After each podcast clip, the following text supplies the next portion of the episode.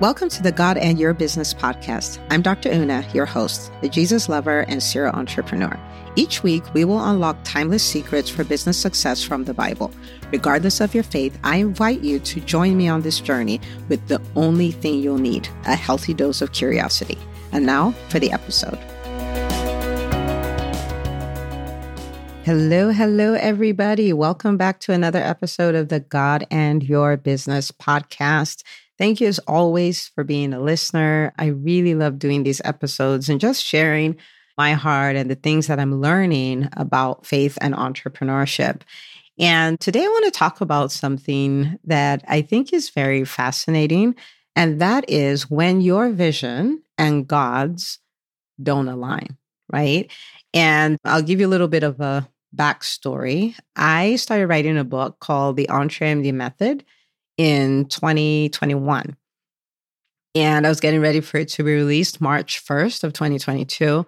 And I remember when I was working on my goals for 2022, this was in October of 2021. So that's kind of when I start my year. I start my year in October, the year before. And um, for a number of reasons. And for me, I think why I've kept the habit up is I'm kind of three months into the year by the time everybody else is saying Happy New Year. And it keeps me focused during the long holidays. I mean, like, starts with Halloween and then there's Thanksgiving and there's Christmas and all of that stuff. So it doesn't mean I don't celebrate Christmas and Thanksgiving, but I just have a different level of focus because it's kind of like my January in a way. So when I was setting, looking at the goals for the year, I looked at what I wanted to see happen with the book. And I know that the average nonfiction book does about 250 copies in the first year. And I knew I wasn't going to shoot for 250, but I, you know, I had that number in my head. And I was just thinking and praying about it. And I sensed that God was like, do 10,000 copies. I'm like, 10,000 copies? Like, what in the world? Like, I couldn't see it. I couldn't see how that was possible.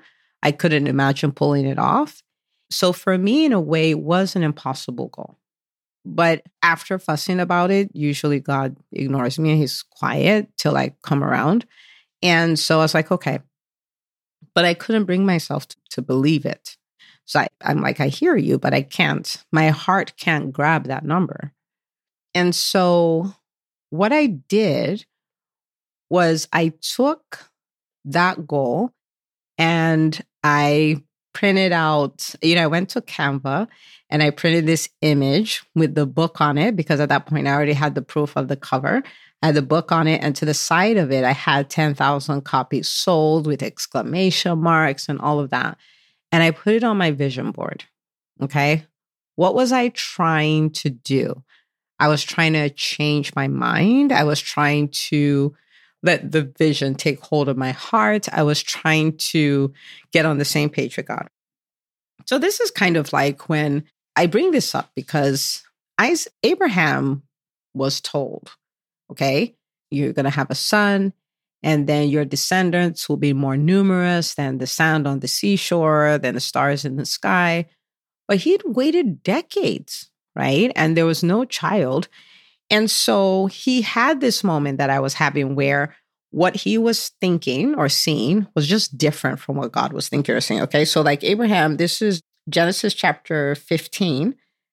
Uh, read from verse 1. It says, So sometime later, the Lord spoke to Abram in a vision and said to him, Don't be afraid, Abram, for I will protect you, and your reward will be very great. Verse 2 But Abraham replied, O sovereign Lord, what good are all your blessings when I don't even have a son? Since you've given me no children, Eliezer of Damascus, a servant in my household, will inherit all my wealth. Like he's completely moved on. It's not like at some point God will give me a son. He was seeing something completely different. He goes on to say in verse 3 You have given me no descendants of my own, so one of my servants will be my heir. Verse 4 Then the Lord said to him, No, your servant will not be your heir, for you will have a son of your own who will be your heir.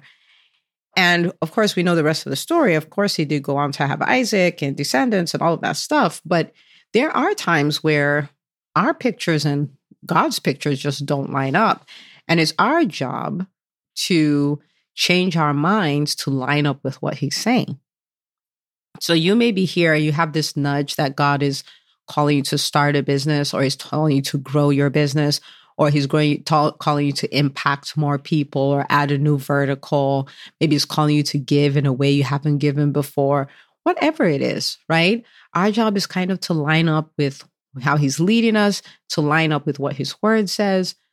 So, anyway, so I had this on my vision board from October and I started saying it, right? The EntreMD Method book sells 10,000 copies in the first year. But still, I couldn't quite see it. So, what was I doing? I was doing the work to change my mind, right? I would visualize it. Like, what is it like if I sell 10,000 copies? What would that be like? And I did that in October. I did it in November. I did it in December. And then one day I was working in my home office. My vision board was to my left. And I got up and I walked past my vision board. And my eye just happened to fall on 10,000 copies sold, that part of the vision board. And for the first time, the thought that went off in my head was like, of course. And so I was walking by, this all happened in a split second, and I stopped. I was like, wait a minute. That picture has left the vision board and it's now in my heart. So it took three months. It could have taken less, I guess, if I worked harder at it, but it took three months. But in January, I finally got to that point where I could see it. So I say all that to say this. When we got closer to the launch, she was like, why don't you shoot for a thousand the first week? At this point, I was like almost a little upset. I was like, how? how am I supposed to do that? How am I supposed to do that?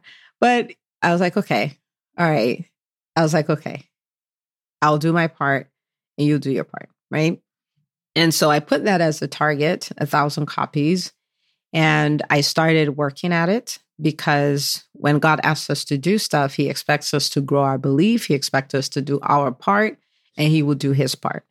And so I put a launch team together who promoted the book. A number of you are listeners here. So thank you so much for being a part of the launch team.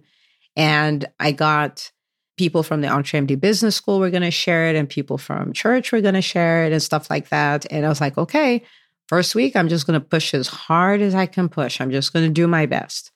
And so the first day, I think we did almost 300 copies. It was so crazy and you know started pushing and pushing. We had the in-person book signing five days after the launch and all of that.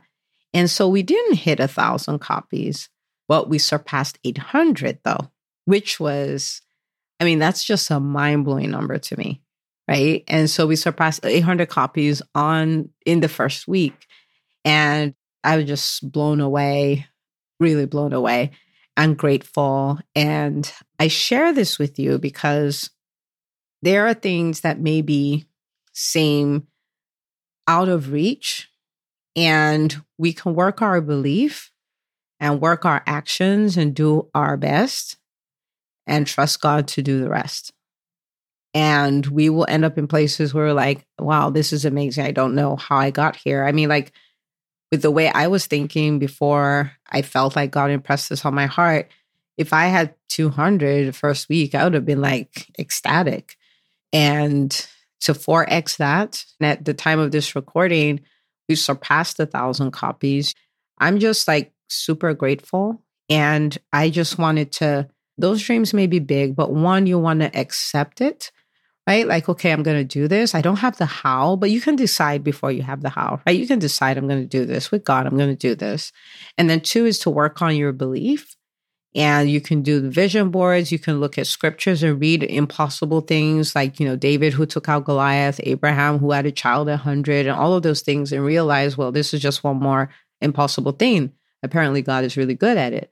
And then the third thing is to do your part, right? Whatever that part is. So for me, it was going all out to sell it, going out, reach out to people online, in person, texting, email, the whole nine yards, right? Reach out to people who can reach out to people, um, reach out to people who have audiences who reach out to other people and all kinds of stuff. And so we can do this. And God really loves it when we thrive and when we do things like that because we get to be walking billboards for him, right? He's, we like, we're like his mannequins. He uses us to show off how good he is, really. So there you have it. So if there's a dream you've been holding back on, you haven't wanted to own, or maybe you were like me, or like, no, Lord, I'm not doing that. I want to invite you to say yes to it and then work the process and then let him do his thing. Okay. All right. So that's what I have for you. And I would love to hear your story of the impossible things that you choose to embrace and totally rock. And you can find me on Facebook and you can send me a private message and stuff like that. I would love to hear all about it. And don't forget to share this episode with a friend because somebody else is going to be super encouraged because they heard what you just heard. All right. So I will see you, my friends, on the next episode of the God and Your Business podcast. You've been listening to the God in Your Business podcast. If anything you've ever heard on this podcast has helped you, please head over to iTunes to subscribe, rate, and leave us a review. It really helps us get the word out. Thank you so much. And remember, you are not alone in business. You're doing business with God, the smartest being in the universe. See you next week.